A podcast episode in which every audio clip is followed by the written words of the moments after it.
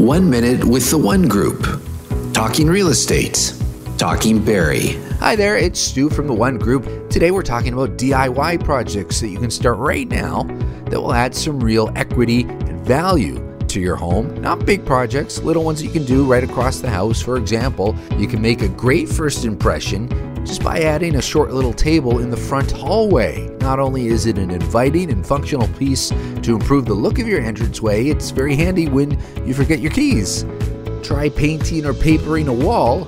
A lick of paint or a new wallpaper scheme will really add some vibrancy and color to bare or faded walls. Replacing a shower head is actually a lot easier than it sounds. Plus, if you replace an old unit with a low flow model, it'll be easier on your skin and much easier on your hydro bill. If you have a question about Barrie real estate or an idea for our next podcast, we'd love to hear from you. Reach out anytime at hello at the.